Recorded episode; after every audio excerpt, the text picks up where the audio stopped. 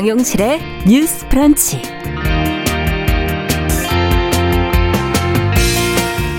안녕하십니까. 정용실입니다.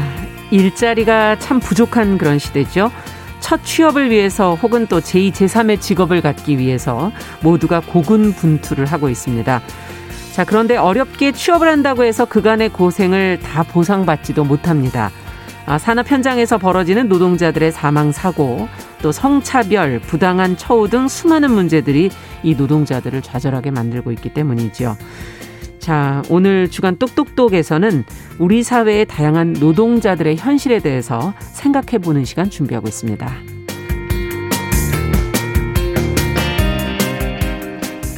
노키즈존인 식당, 뭐 카페 이런 데 가면 어떤 생각을 하게 되십니까? 그저 조용해서 좋다. 또 거절당한 아이들의 그 표정이 떠오를 때도 있을 거고요.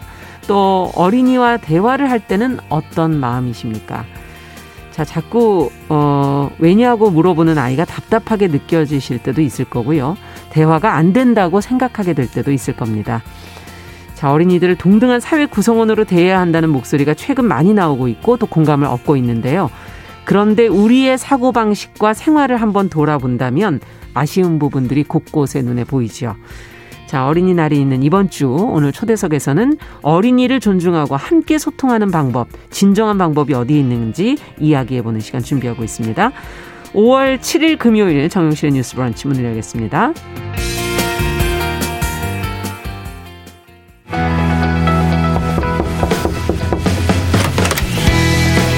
청년 여성의 눈으로 세상을 봅니다. 정용실의 뉴스 브런치 주간 똑똑똑. 네, 금요일 첫 코너는 주간 똑똑똑입니다. 기성세대 담론을 좀 뛰어넘어서 청년 여성의 시각으로 주제들을 살펴보는 그런 시간이죠. 어, 지난 시간에 이어서 일자리 문제, 노동의 문제에 관해서 두 분과 계속 두 번째 시간으로 이어가고 있습니다. 그만큼 청년들에게 있어서 중요한 이슈가 아닌가 하는 그런 생각도 들고요. 오늘은 계간홀로 이진송 편집장 스튜디오에 자리해 주셨습니다. 안녕하십니까? 안녕하세요. 자, 그리고 청소년 페미니스트 네트워크 위티의 양지혜 활동가는 오늘 전화로 만나보겠습니다. 안녕하십니까? 안녕하세요. 네. 자, 오늘 지난주에 이어서 저희가 계속 노동 문제 들여다보려고 하는데요. 어, 아무래도, 어, 노동의 형태 뭐 이런 얘기는 지난 시간에 저희가 했고, 그 안에서 불거지는 문제들을 가지고 저희가 오늘은 좀 이야기를 시작해 보도록 하지요. 너무 많은 청년들이 산업 현장에서 목숨을 잃었다는 그런 뉴스들 저희가 많이 보도를 해드렸었고, 최근에도 평택항에서 또, 어, 사망 사고가 있었다는 것도 보도가 되고 있습니다. 음.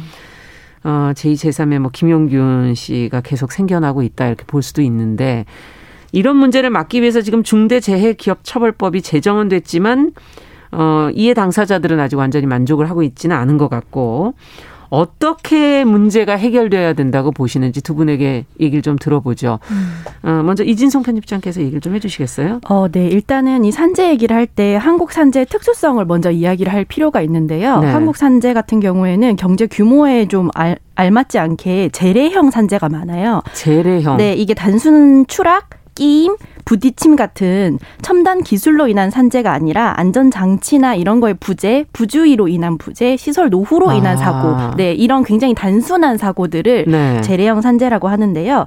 한국이 이제 이 사고성 산재가 굉장히 많아요. 음. 근데 이런 것들은 사실 안전 장치와 실천으로 예방을 할 수 있는 사고거든요. 그러네요. 그래서 안전 난간을 설치를 하거나 점검을 하거나 보호 장치나 매뉴얼이 있으면은 이런 건 전혀 비싸거나 비현실적인 뭐 과도한 조치가 아니라. 하는 음. 거죠. 그런 데도 이런 산재가 굉장히 많고 얼마 전에 바로 얼마 전에 일어났던 고 이선호님의 그 산재 사고 같은 경우에도 음.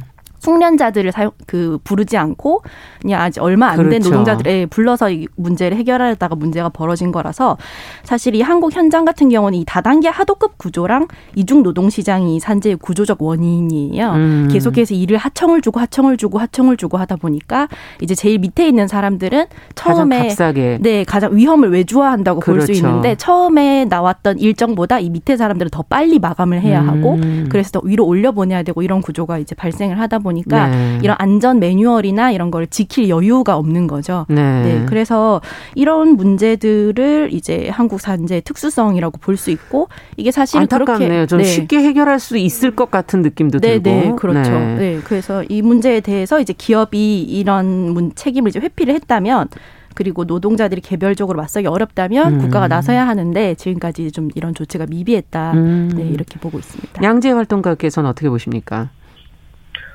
네, 아무튼 저도 이 안전교육 혹은 안전장비 구비 같은 되게 기본적이고 말씀하신 대로 충분히 합리적인 비용 지출을 사실 이윤을 이유로 사실 비용 절감을 이유로 하지 않았다는 게 되게 화가 나는 지점인 것 같고요. 네. 어, 중대재해기업처벌법 제정의 경우 그런 면에서 중대재해가 운 나쁜 사고나 하청업체 꼬리 자르기식 책임이 아니라 음. 실질적인 경영 책임자가 책임져야 할 문제임을 보여주고 있는 것 같아요. 네.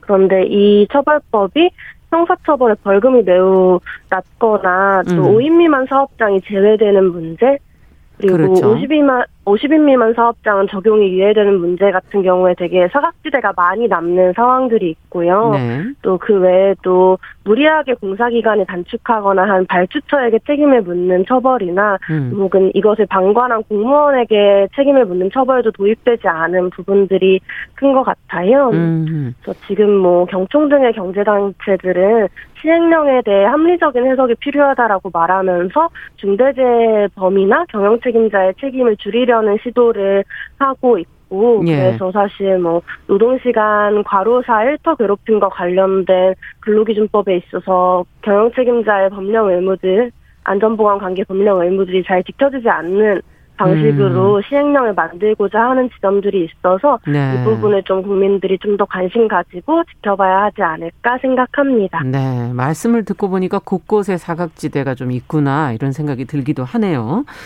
자, 그렇다면은 저희가 앞으로 이 부분도 보완돼야 될 부분도 많지만 하나하나 이 중에서 또 청소년 노동도 좀 지금 이 문제와 연결성이 있기 때문에 좀 들여다봐야 될 것 같습니다. 어, 보호를 더 못 받는 경우가 많지 않은가. 특히 뭐 아르바이트 형태라든가 실습, 파견 실습 뭐 이런 형태에도 또 사고가 계속 이어지는 부분들이 있어서 이건 어떻게 보세요? 양재 활동가께서는?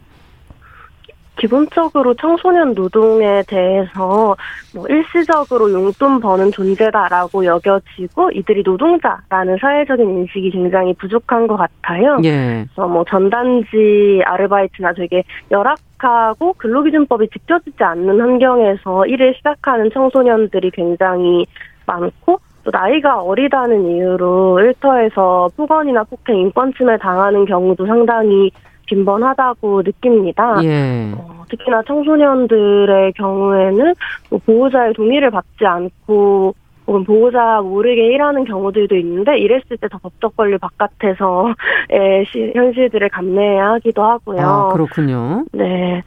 저도 몇 년째 계속 이어지고 있는 특성화고 내에서의 사망 사건, 자살 사건들에 대한 고민들이 굉장히 많은데요. 예. 어, 특성화고 학생 졸업생 교육 및 차별 실태 조사 결과를 보면 네. 되게 어, 특성화고라는 곳의 구조 자체가 학, 어, 일반 학교에는 입시 그러니까 그렇죠. 좀 권력의 도구가 된다면 특성화고에선 음. 취업 경쟁이라는 것이 굉장히 심각해서 음. 뭐 기능대 출전과 같은 취업에 대한 극단적인 경쟁 때문에 사실은 인권 침해들이 아주 빈번하게 일어나기도 하고 음. 또 특성화고 내 교내 실습들 같은 경우에도 뭐 납땜 실습을 하면서 선풍기나 마스크 같은 안전한 환경이 아. 제대로 구비되지 못한 상태에서 실습을 하는 사례들도 여러 차례 고발이 되었고 예. 그리고 실습 환경에서부터 문제가 있는 거네요. 네, 보장되지 않고 있다. 음. 그 실제 현장 실습에서는 뭐 최저임금의 70% 이상을 줘야 되는 정부 규정이 있는데 네네. 70% 이상이 아니라 최저임금 말 그대로 최저 기준선이니까 그걸 맞춰야 되잖아요. 음.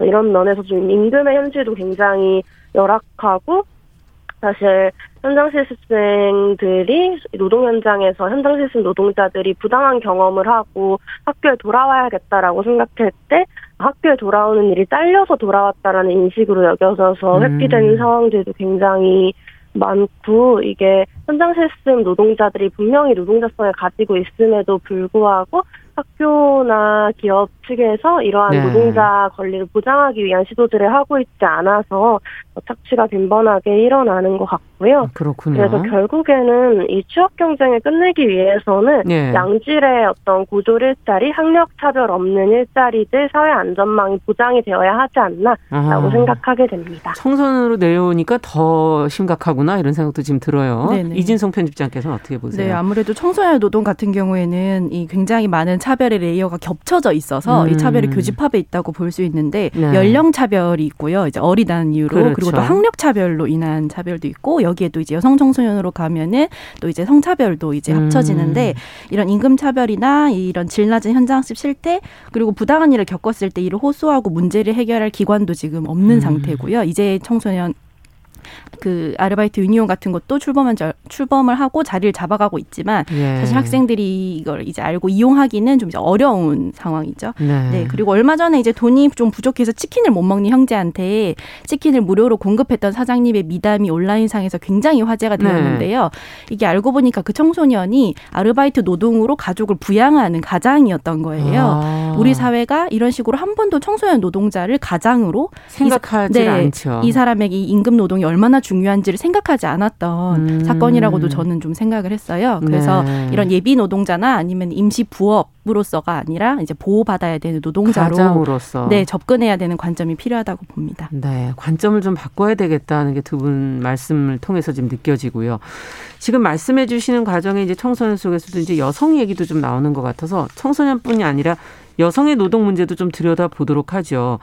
여성의 노동은 어, 어떤 측면에서만 생각되어지고 여기도 빈틈이 많은가요? 어떻게 보십니까? 이진성 편집장께서는? 어, 아무래도 일단은 지난주에도 잠깐 얘기했듯이 그 돌봄 노동이라던가 이제 가사 노동 같은 사회적으로 별로 중요하지 않다라고 여겨지는 노동에 많이 이제 치우쳐져 있었고요. 음. 최근에 이제 제약회사의 그 면접에서의 성차별 지금 그 사건이 예. 굉장히 큰 이슈가 되었던 것처럼 구직 단계에서부터 이제 벌어지는 성차별 문제도 있고 음. 그래서 임금 차별 문제라던가 그 현장 내부에서 벌어지는 어떤 안전을 위협하는 문제, 네. 성폭력, 성폭력이라던가 아니면은 또 이따가 좀 이따 얘- 얘기할 거지만은 꾸밈 노동 문제 아. 이런 문제들도 굉장히 복잡하게 좀 얽혀 있어요. 그래서 이 문제를 해결을 할 때는 기존의 노동을 바라보는 어떤 시각으로서는 조금 보이지 못하는 부분들이 많거든요. 예를 그러네요. 들면은 성차별이 구직 현장에서 성차별이 어디 있느냐 이거는 음. 뭐 능력 위주다라는 말을 했을 때 네. 그렇다면 지금까지 우리 사회가 어떤 것을 노동 현장에서의 능력으로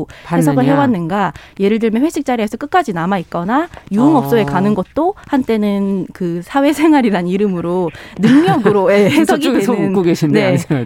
해석으로 될 때가 있었거든요. 맞아요. 예, 그러니까 그러면서 이제 그 임신을 하거나 출산을 하거나 하는 거는 마치 그분이 되게 무능한 것처럼 이제 예, 얘기를 그런 하고 일- 그런 자리에 소외되니까요. 네, 면접에서도 그 질문을 해서 마- 음. 취업 제한에 마치 이제 제한을 줄 것처럼 얘기를 하는 경우가 많아서 과연 능력이라는 게 우리 사회에서 지금까지 어떤 의미로 통했나 이거에 대한 전반적인 재고도 좀 필요하다고 봅니다. 음. 지금 말씀하시는 포인트는 기존의 언론에서 다루는 30대 사- 정도의 40대의 경력 단절하고는 조금 더 다른 시각에서 보시는 것 같다는 생각도 들고 양지혜 활동가께서는 어떻게 보세요?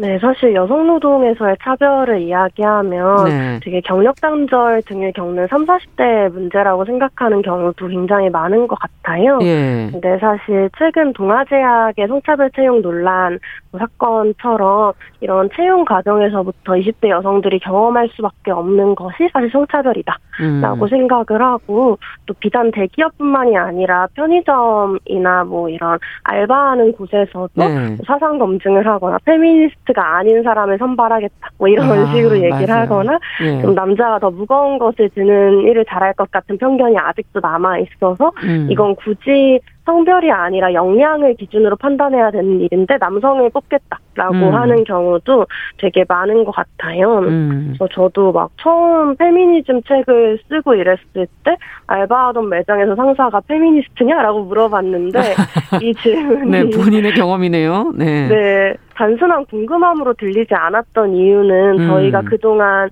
자신의 지향을 밝히는 일이 불이익이 됐던 경험이 많기 때문이라고 아. 생각하는데요. 뭐 이를테면 2016년에 페미니즘을 지지한 게임 성우가 해고되는 등의 사건을 우리가 집단적으로 겪었고 예. 그래서 이 우려가 실질적 불이익으로 좀 작동하는 지점들이 있다라고 어, 생각합니다. 음, 그렇게 보시는군요.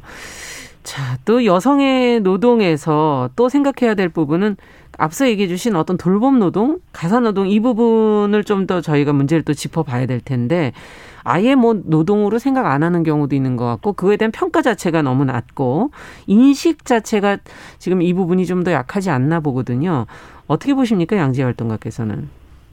네, 우리 사회가 사실 돌봄 받고 돌보는 것 자체에 굉장히 인색한 사회라는 생각이 들어요. 음. 아프면 큰일 나는 사회고 건강하지 않은 몸이 쉽게 배척될 수 있는 사회에서 네. 돌봄 노동의 가치가 평가받지 못한다는 건 되게 당연한 일이기도 하겠다는 생각이 드는데 네. 어, 실제로 통계를 보면 2008년부터 2016년간 늘어난 여성 노동자 중에 27.2%가 돌봄 노동자라고 하거든요. 어, 네, 사실은 여성 노동자의 4분의 1 정도가 돌봄 그러네요.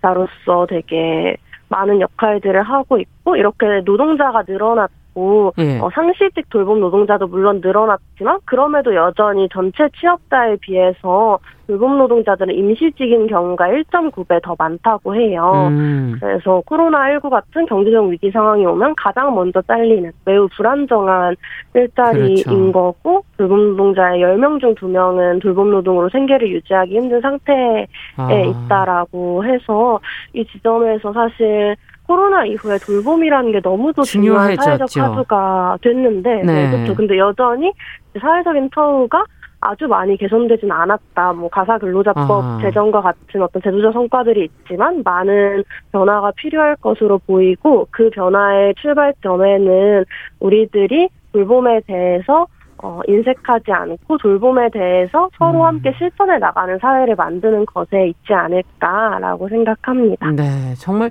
코로나 이후로 사회가 변화돼서 가장 필요한 분야가 아마 돌봄 분야가 전체적으로 늘지 않을까 하는 생각도 드는데 또 1인 가구도 많아져서 어, 여러 가지 문제들이 있군요. 또 어떻게 보십니까? 이진성 편집장께서는. 어, 네, 말씀해 주신 것처럼 이제 코로나랑 그리고 고령화로 인해서 우리 사회에서 이제 돌봄 노동과 이런 가사 노동이 굉장히 큰 이슈로 떠올랐는데요. 네. 지금까지는 이런 노동이 가정 내 어머니나 딸, 할머니, 며느리의 역할로 이제 네. 축소되어 왔고 이게 또 굉장히 유사한 측면이 있어요. 지금까지는 그렇게 음. 이 가정 내 여성의 역할이 담당해 왔던 일들이죠. 예. 그러다 보니까 이제 어떻게 보면은 여성 가족에게 아웃소싱을 해왔던 노동이 음. 이제 가시화가 되는 거라고 볼 수 있는데 이게 노동으로 인식되기 어려운 측면이 있죠. 음. 마땅히 해야 하는 거고 힘들다고 내색을 하면 안 되는 거고 뭔가 그 보상을 요구하면 굉장히 불손하게 되는 예. 네 그런 특징이 있어요 돌봄 노동의 경우에는 그래요. 네. 그렇지만 사실 청소를 하나 저희가 어떤 분에게 부탁하려고 그래도 그것도 비용이 상당하지 않습니까? 그렇죠. 예. 그래서 이게 한번 해보면은 사실 이게 얼마나 큰 노동인지 알게 되는데 이제 이런 식으로 아. 계속 이제 외주화를 시켜놓고 내 일이 아니라고 생각을 하고 돌봄이나 음. 이런 것들을 그러다 보니까 지속적으로 이 문제가 축소가 되어 오고 음. 노동으로도 인식이 못된 그런 배경이 있다고. 근데 앞으로는 더. 절실해지고 더 필요해질 텐데요. 그렇죠. 아무래도 예. 이제 우리는 결국에는 모두 혼자서만은 살아갈 수 없는 존재고 음. 누군가의 돌봄을 결국에는 필요로 하게 되거든요. 예. 그렇기 때문에 전반적인 인식 변화와 그리고 이 제도적인 변화가 필요하다고 생각합니다. 네. 자, 이제 좀 또 청년들 문제로 조금 돌아와서 생각을 해볼게요. 그 요즘에는 어 문송하다라는 말이 뭐 최근 얘기는 아니지만 오래전부터 있었고 요즘에는 일자리가 뭐 IT 쪽은 그나마 많아서 코딩을 배워야 된다. 그리고 뭐전 읽기도 힘드네. 네카라 코베당 토직 취직해야 된다. 이게 뭐 업체 이름들의 앞자리를 딴거 네네네. 아닙니까? 예. 취직해야 한다. 이렇게 지금들 생각을 하는데 어떻게 보세요? 이런 전공에 의한 또 자기 분야에 대한 것은 어 이진성 편집장께서 먼저 좀 얘기 좀 어, 네. 해주시겠어요? 일단 이 문송하다는 말 자체가 이게 어떤 중거 집단에 있느냐에 따라서 또 음. 분위기나 체감하는 게 달라질 거예요. 그래서 굉장히 이제 취업 문과 계열에 있으면서 이런 취업을 노리는 사람들의 경우에는 굉장히 이 말이 많이 자조처럼 음. 돌고 있는데 사실 모두가 같은 환경에서 구직을 하거나 뭐 대학 졸업자거나 음. IT 업계에 들어가고자 코딩을 배울 자본이나 시간적 여유가 있는 게 아니기 때문에 음. 이 말도 사실은 청년 전체의 문제다라고 하기에는 조금 문제 그 확대 해석에 어, 확대 경향이. 있는 게 있을 네. 수도 있고요. 이 말에 대해서는 저는 좀 그런 생각을 했어요. 취업이 상대적으로 얼마나 힘들면 이제 이런 말까지 나왔을까라는 얘기가 들면서 고등학교 때 선택이 이렇게 평생을 가르는 게 어. 과연 적합한가에 어. 대한 의문이 먼저 생기더라고요. 그러네요. 네, 그래서 우리 사회가 분야를 너무 이분법적으로 나누고 있는 게 아닌가. 교육에서 네, 교육에서 이제 문과 이과를 딱 나누고 이런 식으로 학문이나 어. 업계 간의 분리를 굉장히 칼같이 나눠 놓는 것에 대해서 음. 사실 지금에 와서는 기술에 대한 윤리가 필요해지고 그러면서 이 인공지능 이해도 필요하고 그렇죠. 인공지능이나 네. 이런 것들을 과연 어떻게 쓸 것인가 음. 이미 벌써 악용되는 사례도 굉장히 많고 음. 그래서 사실은 이런 분야나 그 학문 간의 융합도 굉장히 좀 필요하거든요. 그렇죠. 그래서 이런 식으로 칼같이 나눠놓고 고등학교 때의 선택으로 미래를 제한하는 게 굉장히 적합하지 음. 않다라는 생각을 이 문송하다라는 자조를 들으면서 생각 많이 했습니다. 양지 활동가께서는 어떠세요? 음, 저는 사실 좀 대학에 진학하지 않고 사는 음. 청년으로서 이 말이 좀 멀게 느껴지기도 했는데, 네. 어, 질문을 받고서는 뻔한 말이긴 하지만, 음. 대- 대학이 학문의 전당이 아닌 취업의 수단으로 여겨진 지 참 오래됐고, 더 이상 기존 전공을 살려서 취업한다는 게 되게 어려운 현실이지 그렇죠. 않나라고 생각을 했어요. 음. 그렇다면 이것은 오히려 역으로 대학에서 무엇을 배웠냐가 어떤 일을 잘할 수 있느냐와 직결되지 않는다는 사회적 이해는 아닐까? 이런 음. 생각도 들고, 그래서 뭔가 학력이나 전공을 기준으로 혹은 학력이나 전공이라는 것이 어떠한 취업에 있어서의 보증 수표로 여겨지는 아. 뭐 이러한 사회적 분위기를 조금 더 넘어설 수 있는 그리고 좀 그러네요. 학력에 대한 차별 없이 일에 대한 고민들과 이야기들을 중심으로 좀 노동을 구성할 수 있는 어, 사회가 필요하지 않을까라고 생각을 해봤습니다. 네. 두 분이 다 근본적인 문제에 대해서 지금 지적들을 해주셨어요. 자, 그렇지만 어쨌든 청년 일자리 자체를 창출하는 것이 이 모든 문제를 그래도 하나라도 좀 해결해 볼 수 있는 하나의 단초가 되지 않을까 하는 생각이 드는데 안정적인 노동을 위해서는 기성세대가 양보해야 된다 하는 그런 입장도 있지 않습니까? 실제 그걸 어떻게 그래서 뭐 임금 피크제 같은 제도들 뭐 이런 것도 지금 뭐 얘기들이 되고 있는데 어떤 대안이 있다고 보시는지 음. 그에 대한 입장을 두 분께 좀 듣고 싶어요. 이진성 편집장 먼저 해주시겠어요? 어, 네. 일단 임금 피크제는 근로자가 일정 연령에 도달한 시점부터 임금을 삭감하는 대신에 네. 그만큼 이제 근로자의 고용을 보장하는, 그러니까 정년을 좀 연장하는 음. 제도인데요. 이게 2015년에 전 공공기관에 도입이 됐어요. 네. 근데 이게 임금 피크제가 사실 연령 차별이라는 점 에서 동일 노동 동일 임금 원칙에 좀 위배되는 측면이 있고요. 이게 아무래도 이 고- 일, 기존의 고용인의 임금을 깎아서 신규 채용을 한다라는 게 결국에는 한계에 부딪히게 되는 수적인 한계에 부딪히게 어. 되는 거죠. 이만큼 하면은 그만큼밖에 채용을 할 수 없고 음. 결국에는 이 신규 채용된 사람들의 임금이 그 기준을 초과할 때이 음. 고용 자체가 다시 이제 흔들리는 문제가 발생을 하거든요. 네. 그래서 고용이라는 건 이렇게 의자 뺏기 게임처럼 접근을 하는 게 아니라 전체적인 몫을 늘리고 그게 음. 어떻게 공정하게 배분되는가를 생각해야 되는 문제인데 지금 장년층 임금을 깎거나 고용을 줄여서 청년 고용을 늘리는 방식은 지속 가능하진 않아요. 왜냐하면 음. 우리 사회 같은 경우에는 노인 빈곤 문제도 굉장히 심각하거든요. 예. 네, 그래서 이 문제를 생각을 할 때 쉽게 무언가를 빼앗아서 누군가에게 준다라는 관점이 아니라 음. 왜 이렇게까지 일자리가 없고 누구에게 어떻게 무엇이 잘 배분이 안 되고 있는가 음. 이 문제를 좀 크게 봐야 되는 건이라고 생각합니다. 그러네요. 양재 활동가께서는 이 문제는 어떻게 보세요? 음, 네, 사실은 청년 실업과 기성세대의 노후 불안 문제가 사실 비슷, 비슷한 빈곤 상태에 있다라고 저도 생각을 하고 있고, 네. 우리나라는 참 재밌게도 아주 긴 노동 시간과 아주 높은 실업률을 가진 나라잖아요. 음. 그러니까 정말 일을 오래 하는 사람들이 있는데 또 한편으로 어떤 사람들은 일이 없어서 빈곤에 처하기도 하는 것이죠. 네. 그랬을 때 지금처럼 정부가 기업에게 세금을 퍼주면서 질 낮은 청년 일자리 몇 개씩 양산하고 이런 것이 아니라 좀 뭐 임원 보수나 배당금 사내 유보금 같은 뭐 음. 기업의 임원진들이 재벌 일가가 독점해 왔던 어떠한 부들을 좀 나눌 수 있는 음. 산의 부분 같은 것들 이 묶여 있는 돈들을 풀어서 이걸 고용에 의한 보수로 사용하도록 강제하는 법이 필요하고 네. 사실은 돈이 없거나 일이 없는 것이 아니라 사실은 잘 일할 수 있는 환경이나 그것을 위한 재정이 제대로 구성되지 못하는 문제라고 생각을 합니다. 예. 아, 두 분 다 생각이 사실 임금 어 뭐 기성세대를 가지고 줄이 그 임금 피크제를 통한 어 임금을 줄이는 것으로 청년의 지속 가능한 일자리를 만들 수는 없다. 다른 방안을 근본적으로 좀 생각을 해 봐야 된다라는 얘기를 해 주셨습니다. 참 이 청년 일자리 문제는 앞으로도 더 많은 고민이 필요한 분야이고 오늘은 저희가 두 번에 걸쳐서 주간 똑똑똑에서 우리 사회 노동자들의 현실과 더불어서 한번 문제점을 위주로 좀 짚어봤습니다. 다소 미진하지만 다음에 또 저희가 또 이슈가 생긴다면 더 고민을 한번 해보도록 하죠. 오늘 청소년 페미니스트 네트워크 위티의 양지혜 활동가 개관올레 이진성 편집장과 함께 어, 청년들이 체감하는 어, 노동자들의 문제를 같이 한번 살펴봤습니다. 말씀 잘 들었습니다. 감사합니다. 감사합니다. 네, 정용실의 뉴스 브런치 듣고 계신 지금 시각 10시 31분이고요. 라디오 정보센터 뉴스 듣고 오죠. 수출이 늘면서 우리 경제 경상수지가 11개월 연속 흑자를 기록했습니다. 이인영 통일부 장관이 오는 21일 예정된 한미 정상회담 전에 북한이 군사적 긴장을 조성할 가능성은 낮을 것으로 전망했습니다.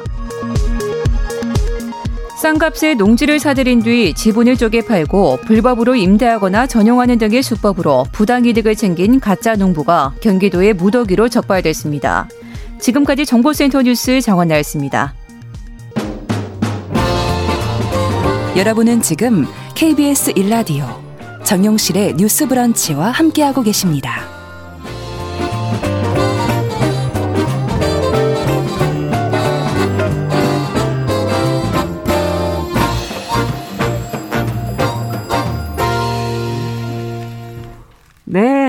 저희가 인사를 나누다 보니까 갑자기 끝났네요. 정실의 뉴스 브런치 듣고 계신 시각 10시 32분입니다. 아, 요즘에 TV나 유튜브에서 귀여운 어린이들 모습 쉽게 접할 수가 있는데, 어, 요즘에는 뭐 랜선 이모, 랜선 삼촌 뭐 이런 표현도 있더라고요. 이렇게 멀리 있는 아이들을 예쁘게만 보면서, 어, 정작 주변의 어린이들한테는 참 힘겨워하는 그런 어른들이 많은 것 같습니다. 아이들과 사실 소통하는 방법을 모르기 때문이 아닐까 하는 생각도 들고요. 그래서 오늘 초대석에서는 어, 이번 주가 이제 어린이날이 있었던 주간이기 때문에 어린이와 소통하는 방법 또 우리 사회가 어린이를 어떻게 바라봐야지 제대로 소통을 할 수 있는지 어, 그걸 같이 한번 이야기 나눠보도록 하겠습니다.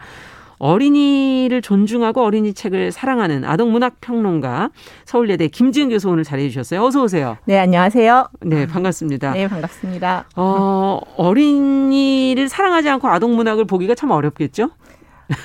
어, 어린이를 사랑하게 되죠. 되죠. 아동 문학을 읽다 보면. 네.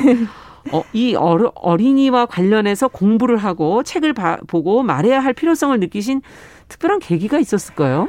어, 저는 이제 우리나라에 좀 아동문학이 작품을 어린이들이 직접 음. 학교에서 학급 문고로도 읽기 시작하고 네. 네, 동네 책방에서도 보기 시작하던 첫 세대에 가까운 그런 나이예요. 아, 그래서? 예, 어머니가 이제 장에 갔다가 시장 갔다가 아. 올 때마다 책방에서 책을 한 권씩 정해진 날짜에 사주셨는데 네. 예, 그 책의 즐거움, 어린 시절의 그 기억을 잊지 못해서 지금 이 아. 일을 계속 하게 됐어요. 그러면 그때 보신 책이 그림책?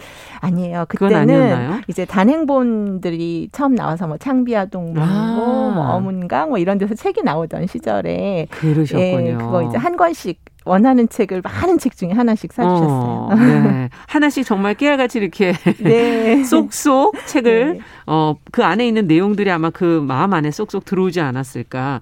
근데 오래전에 그렇게 진로를 정하셨고 지금 와서 보니까 어떻습니까? 이 분야에 많은 분들이 활동을 하고 계시나요?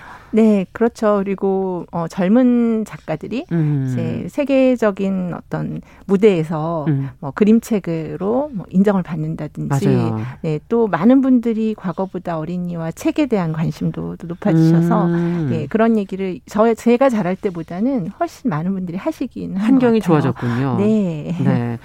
그런데 또 어떻게 보면 정말 어린이의 인권은 과연 좋아졌는가 하는 근본적인 질문도 해보게 되는데 최근에 맞아요.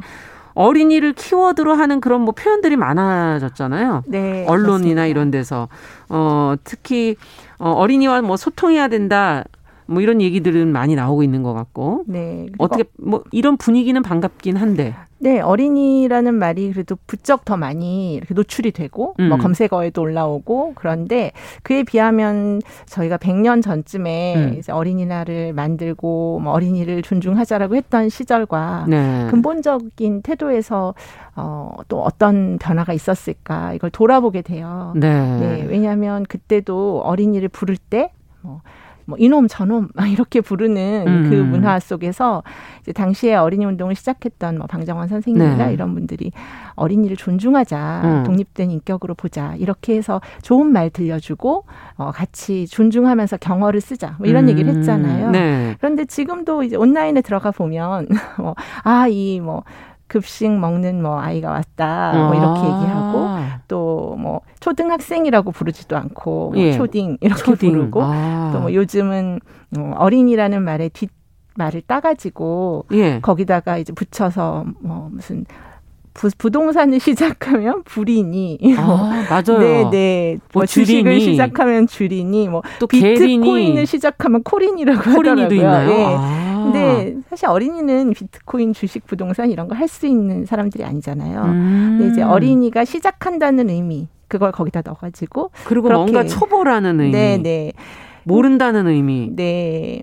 이 뭐뭐 리니 이것도 그렇게 긍정적인 것만은 아닌 언어라고 볼 수도 있는 건가요? 어, 사용하시는 분들은 그냥 재미로 음. 어, 요즘 유행이니까 이렇게 음. 쓰시겠지만 나쁜 의도로 쓴다고 생각하진 않아요. 음. 그런데 듣는 어린이 입장에서는 아. 어, 리니 리니 할 때마다 이게 자기를 부르는 것처럼 들리잖아요. 그렇죠, 그렇죠. 그래서 이제 귀가 쫑긋쫑긋한데 아, 뭐 술리니가 뭐 아니면 어. 이런 얘기 들으면 아 이게 나에 대한 얘기가 아닌가 뭐 이렇게 아. 생각하고 또 어디든지 무슨 동호회 이런 데 가면 예. 이제 리니를 별로 환영하지 않잖아요. 그렇죠. 어, 예. 예, 그럴 때마다 아 어린이를 이 사회가 좀 얕잡아 보나 보다 뭐 이런 음. 생각을 할 수 있겠죠. 그러네요. 그 네. 안에는 완전한 존중이나 동등하게 보는 것은 아닌 생각이 깔려 있다. 약간 귀엽게 생각하고 예. 좋은 의미일 때는 음. 또안 좋은 의미일 때는 아 시작하는 사람들인데 너무 서투르니까 아. 여기 왔다 갔다 하지 마라 뭐 이런 의미도 있죠. 저는. 노키즈존하고 약간 연결되는 맥락도 있다는 걸 많이 발견해요. 노키즈 존. 네, 그러니까 어린이를 사실 식당이나 뭐 카페 하는. 네. 예, 예, 공간에서 아예 그렇게 붙여놓는 곳들이 네. 있죠. 네. 이거는 공간을 아예 아이들하고 이제 분리하겠다 뭐 네. 이런 의미인 거잖아요. 그런데 우리 사회에서 어린이는 대표적으로 이제 뭘 배우는 사람이고 네. 네, 좀 서투르기도 하지만 양해를 구해야 되는 사람이잖아요. 음. 근데 이제 어린이를 배제하기 시작하면 사실 어린이가 아니어도 양해를 구해야 되는 많은 사람들이 있어요. 네. 이제 그런 분들이 어, 같이 배제되는 출발점이 되는 것 같아요. 뭐 아. 휠체어 타면 뭐 들어오시지 네. 마세요 라든지 지금 노골적으로 그렇게 얘기하진 않지만 음. 이제 어, 뭔가 다른 사람에게 양해를 구해야 되는 존재다라고 딱 규정을 하고 음. 어 그러면 우리는 안 받겠다. 이제 이런 네. 그 공간의 배제가 시작되는 것 같아서 그것도 참 걱정이라고 생각하죠. 네. 그런 얘기는 사실 뭐 말씀해 주신 사회적 약자에 대해서는 함부로 얘기할 수 없지만 이제 어린이에게서 먼저 시작이 되는 건데 노키즈 존이라는 것도 자칫하면 굉장히 위험한 표현일 수도 있겠구나. 그런 음. 생각이 진짜 드네요. 네, 뭐 특별하게 어린이가 음. 들어가면 안 되는 공간들은 있잖아요. 음. 그럼 그건 또 다른 방식으로 이야기할 수 있는데 음. 사실은 그냥 평범한 식당에서 뭐 빵집에서 찻집에서 네. 이런 데서 그렇게 얘기하는 건 좀 저는 배제 공간의 배제라는 생각이 들어요. 네.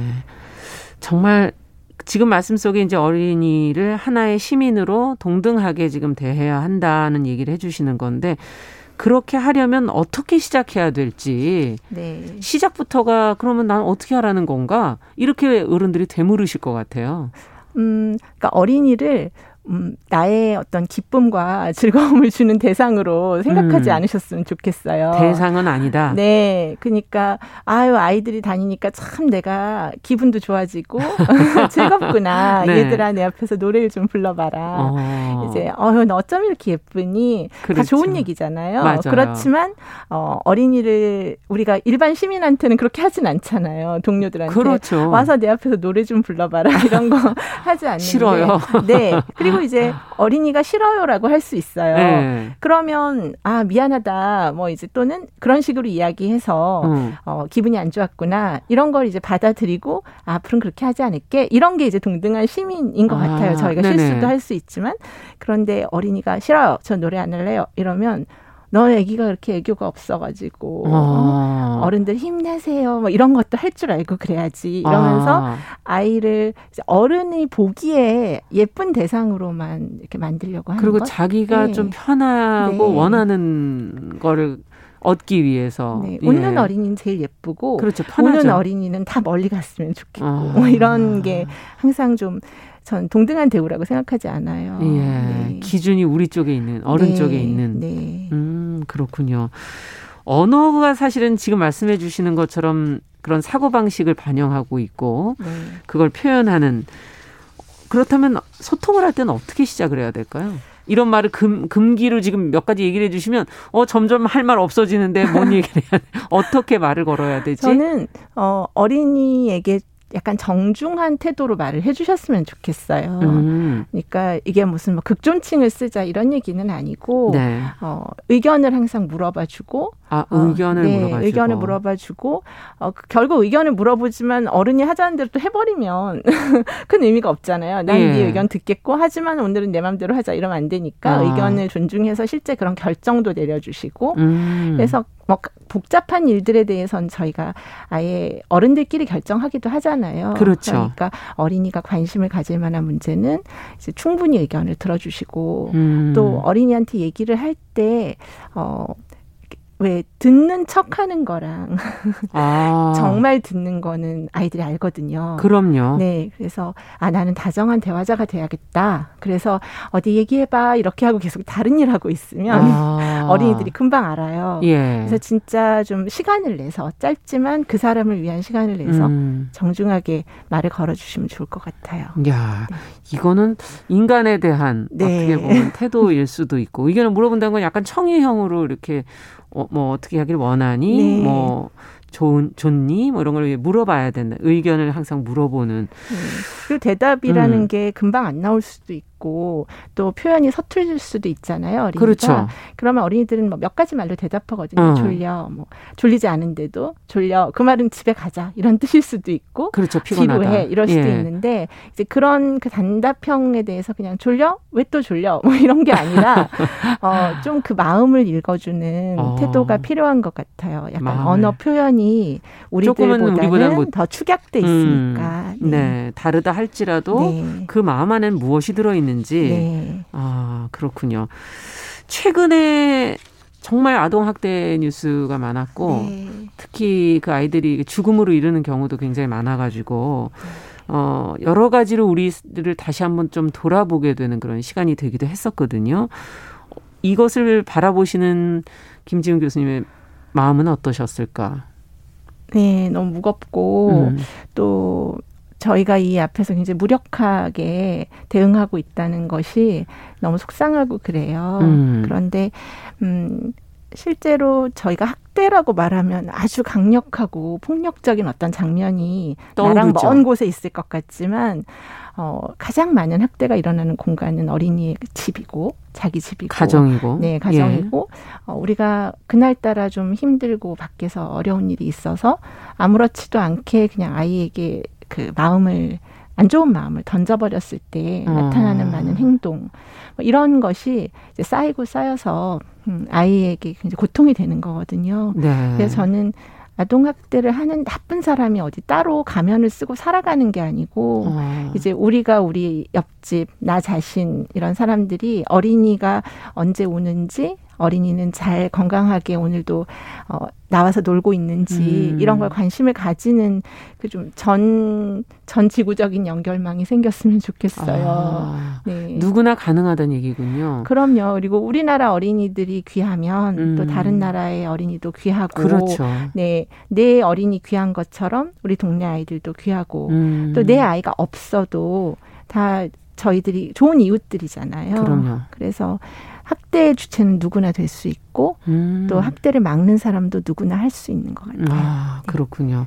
정말 너무나 나와는 거리가 먼 뉴스처럼 네. 객관화시켜서 그 뉴스를 지켜봤던 그것이 왠지 좀 반성이 되면서 나도 정말 사실은 내 감정을 어떻게 풀고 있는지 좀 객관적으로 돌아볼 필요가 있겠네요. 그런 나쁜 사람 하나 음. 둘을 만들어 놓으면 저희 마음이 좀 편해지는 것도 있거든요. 그렇죠. 근데 그게 전 더 위험한 것 같아요. 나, 내 모습 네. 아니라고 생각해 버리는 네, 거에서. 슬프게 슬프다고 생각하고 가슴 아파하는 나를 즐기기보다는 그러네요. 이제 우리들이 모두가 조금씩 조금씩 음. 다 완전한 사람이 아니잖아요. 음. 네.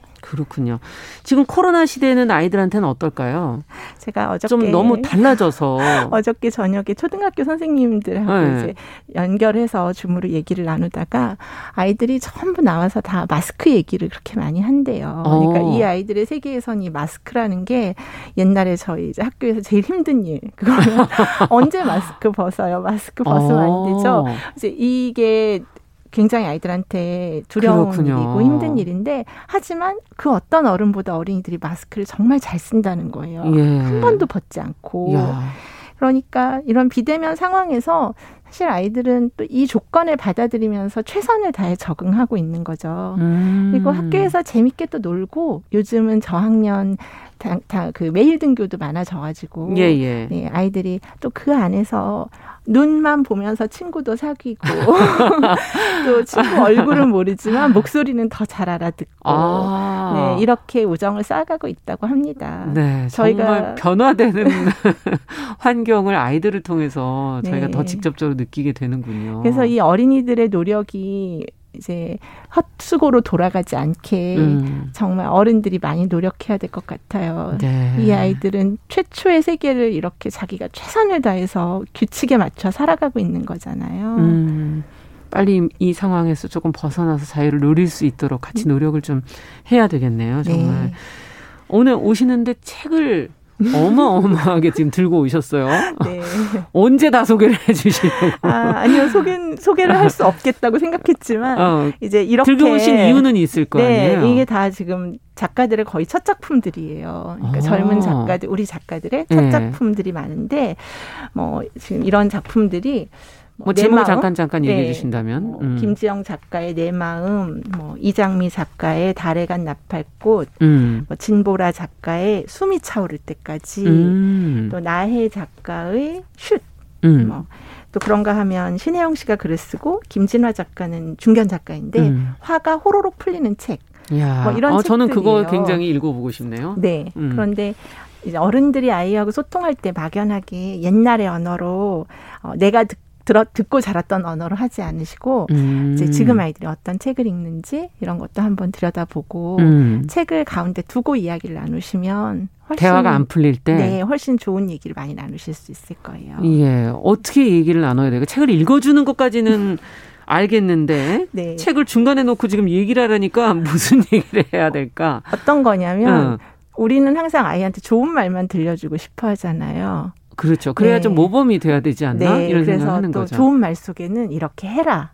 이렇게 좀 아이에게 뭔가 아. 조언하고 가르치는 말이 먼저 나오기가 쉬워요. 음. 아이들은 그걸 다 잔소리라고 말하는데 아, 그런데 이제 이런 책을 보면 요즘 책에는 어린이들 마음이 쓰여 있거든요. 그래서 음. 제목이 내 마음인데 이렇게 시옷시옷해 이렇게 써 있잖아요. 예. 근데 이제 여기에다가 뭘까? 그럼 어른들은 대부분 상상해 뭐 이런 거 생각하죠. 아, 근데 어린이들은 속상해. 아, 그래요. 심심해. 심심해. 네. 아, 그게 아이들이 더 많이 하는 말이군요, 진짜. 그렇죠. 그러니까 어린이 도 어. 부정적 감정을 가질 수 있고 음. 그 얘기를 표출하는 게 건강하게 자란다는 뜻인데 음. 어른들은 항상 좋은 얘기를 하려고 머릿속에 막 가득 준비하고 있어요. 아. 그래서 뭐 숨이 차오를 때까지 이런 책도 보면 아이들이 뛰는데 예쁜 얼굴이 아니잖아요. 예. 근데 우리가 달리기 할 때 아이들 얼굴 보면 웃으면서 절대 못 뛰어요. 당연하죠.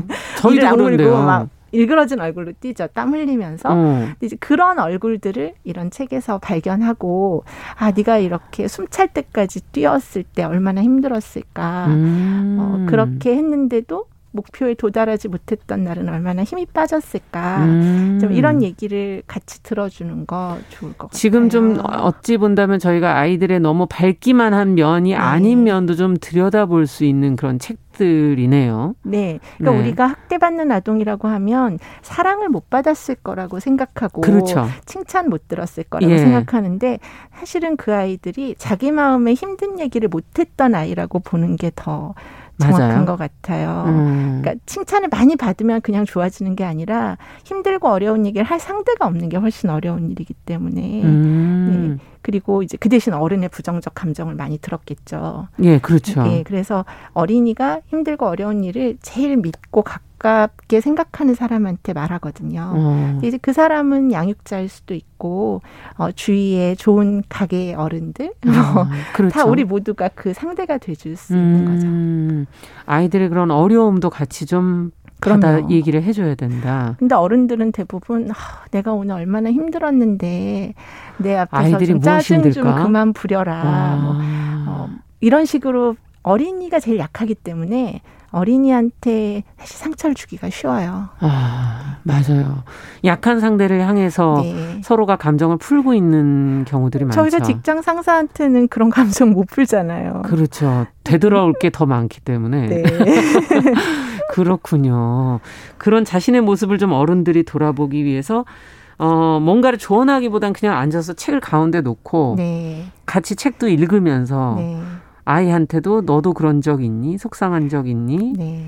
뭐 심심한 적 있니? 뭐 그런 식으로 얘기를 걸어보라는. 네. 그리고 우리는 말이 중간에 끊기면 그걸 못 견디잖아요. 뭔가 책을 읽어줄 때 계속 유창하게 설명해야 될것 음. 같은데 책을 읽는 시간은 같이 그 이야기를 듣는 시간이기 때문에 음. 바라보는 시간이니까 조용 말수가 적은 아이들은 말을 많이 안 하거든요. 음, 그러면 그냥 같이 보고 있다는 거 이렇게 음. 온도가 느껴지는 거리 안에서 누군가가 나랑 같은 장면을 보고 같이 한숨도 쉬고 음. 아, 뭐 이렇게 해주는 것만으로도 위로가 돼요, 어린이들이. 네. 그런데 우리는 이제 막 독후 활동을 해야 될 것 같으니까. 아, 너무 선생님이 되려고 네. 저희가 그러는군요. 아이가 말을 안 하면 계속 거기다가 질문을 하잖아요. 네. 근데 그냥 어린이의 시간을 함께 해주는 사람이 돼주셨으면 좋겠고, 음. 이제 간단한 질문 같은 것도 너무 지식적인 질문보다는 예, 아이의 말을 듣는 계기로 책 읽기 시간을 아. 활용하시면 좋을 것 같아요. 그 주인공과 우리 아이가 어떻게 교감하고 거기서 뭘 느끼고 네. 나한테 또 무슨 얘기를 하려고 하는지. 그 좋은 예. 어린이 책은 어른의 마음을 담고 있는 책이 아니라 음. 어린이의 마음을 정확하게 말해주는 책이거든요. 그렇군요. 저도 네. 갑자기 아이 어렸을 때 책 읽어줬을 때 마법의 뭐 설탕 한 조각인가. 아, 네, 뭐. 미아일랜드. 네. 네. 네. 아이가 너무 좋아하는 거예요. 엄마가 작아지는. 맞아요. 설탕 넣으면 엄마 아빠가 반씩 막 줄어들죠. 네. 자기보다 작아지는. 네. 그게 바로 아동문화의 거의 핵심이죠. 그러니까 아? 어른과 어린이가 동등해지고 싶은 마음. 아. 네. 그게 아이들이 책을 읽는 이유이기도 해요. 아, 그렇군요. 네. 아, 정말 이 책 얘기를 해 주시니까 그래도 요즘에 옛날보다는 많이 좋아지긴 했지만 그래도 아직도 아이들을 위한 콘텐츠는 정말 많을까?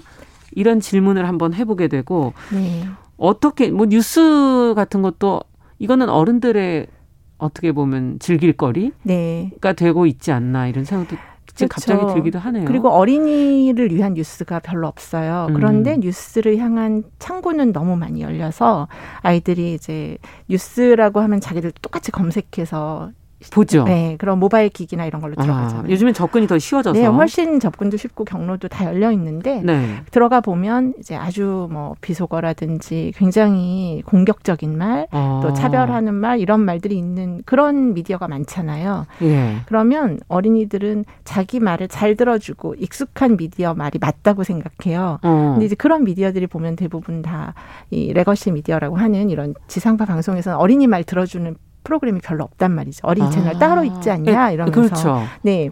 그래서 이제 뭐 유튜브 뭐 라이브 스트리밍이나 뭐 이런 아. 식으로 뭔가 그런 다른 공간을 찾아가게 되죠. 근데 거기 가 보면 자기들한테 말 걸어주는 것 같지만 사실들은 자, 사실은 자신을 비하하는 어른을 만나기가 쉬워요. 어. 예, 그래서 아이들에게 좀 안전한 미디어 공간이 있었으면 좋겠고 있고 어. 뭐 예를 들면 이렇게 지상파에서 뭐 라디오 중에 어느 시간의 뉴스는 음. 어린이를 위한 뉴스를 항상 해서 음. 이렇게 어린이가 알아듣기 쉽게 정치, 경제, 사회 문화를 음. 짧게라도 이렇게 브리핑을 전해주는. 해주시면 그걸 어린이들은 요즘은 언제나 다운로드 받아서 들을 수 있잖아요. 어. 그러니까 학교 다녀와서 아 오늘 무슨 일이 있었지? 그럼 아 뭐, 8시 반 뉴스는 어린이 뉴스지, 어. 어린이 뉴스를 들어봐야겠다. 네. 내가 잘 모르는 것도 있는데, 한번 쉽게 네, 쉽게 들었으면 좋겠다. 어. 뭐 그런 거죠. 그리고 어린이 뉴스라고 해서 막 뭔가 장식과 꾸밈이 많아야 되는 게 아니고 음. 이제 어린이들의 시선에서 이해할 수 있는 언어로 네. 그 사람들이 걱정하는 문제들 음. 사실 어린이도 다 걱정하거든요. 아, 정말 미디어에서 지금 어, 생산하고 있는 여러 가지 뉴스들을 아이들도 같이 접하고 있다는 생각 간혹 잊어버릴 때가 있구나 이런 생각이 드네요. 네, 같이 네. 다 듣고 있어요. 아, 그렇군요. 자, 그러면은 어, 저희가 이제 마지막으로 책도 많이 갖고 오셨으니까 네. 끝으로 어린이들을 위한 좋은 책 어떻게 저희가 선택하고 또 어떻게 같이 해 줘야 될지 네. 끝으로 한번 좀 정리를 해 주신다면. 어, 어른들이 하고 싶은 말이 많이 담겨 있는 것보다는 음. 어린이가 하고 싶은 말이 얼마나 담겨 있나를 먼저 보셨으면 좋겠고요. 음. 그리고 그 안에서조차 어린이 책 안에서조차 어린이라는 존재가 대상화될 때가 있어요. 음. 그러니까 예쁘고 귀여운 아이들 나오는 책을 보면 우리 아이도 사주고 싶고 이런데 네. 그것보다는 아이가 좀 더 이제 진지하게 자기 얘기를 하는 솔직한 음. 책 이런 아, 책들이 좋은 책. 것 같고 네. 여기서 솔직하다는 게 막 뭔가 그 검열 없이 말한다 이런 뜻이 음. 아니라 이제 어린이가 갖고 있는 아까 그 마음의 스펙트럼, 음. 네, 음과 양을 보여준. 다 보여주는 책이 좋겠죠. 네. 네. 자, 오늘 금요 초대석 아동문학평론가인 서울예대 김지은 교수님과 함께 어린이를 대하는 우리의 시각 어디가 문제인지 한번 짚어봤습니다. 말씀 잘, 잘 들었습니다. 감사합니다. 고맙습니다. 자, 정용실의 뉴스 브런치 금요일 순서도 같이 인사드리겠습니다. 저는 주말 보내고 다음 주에 뵙겠습니다. 안녕히 계십시오.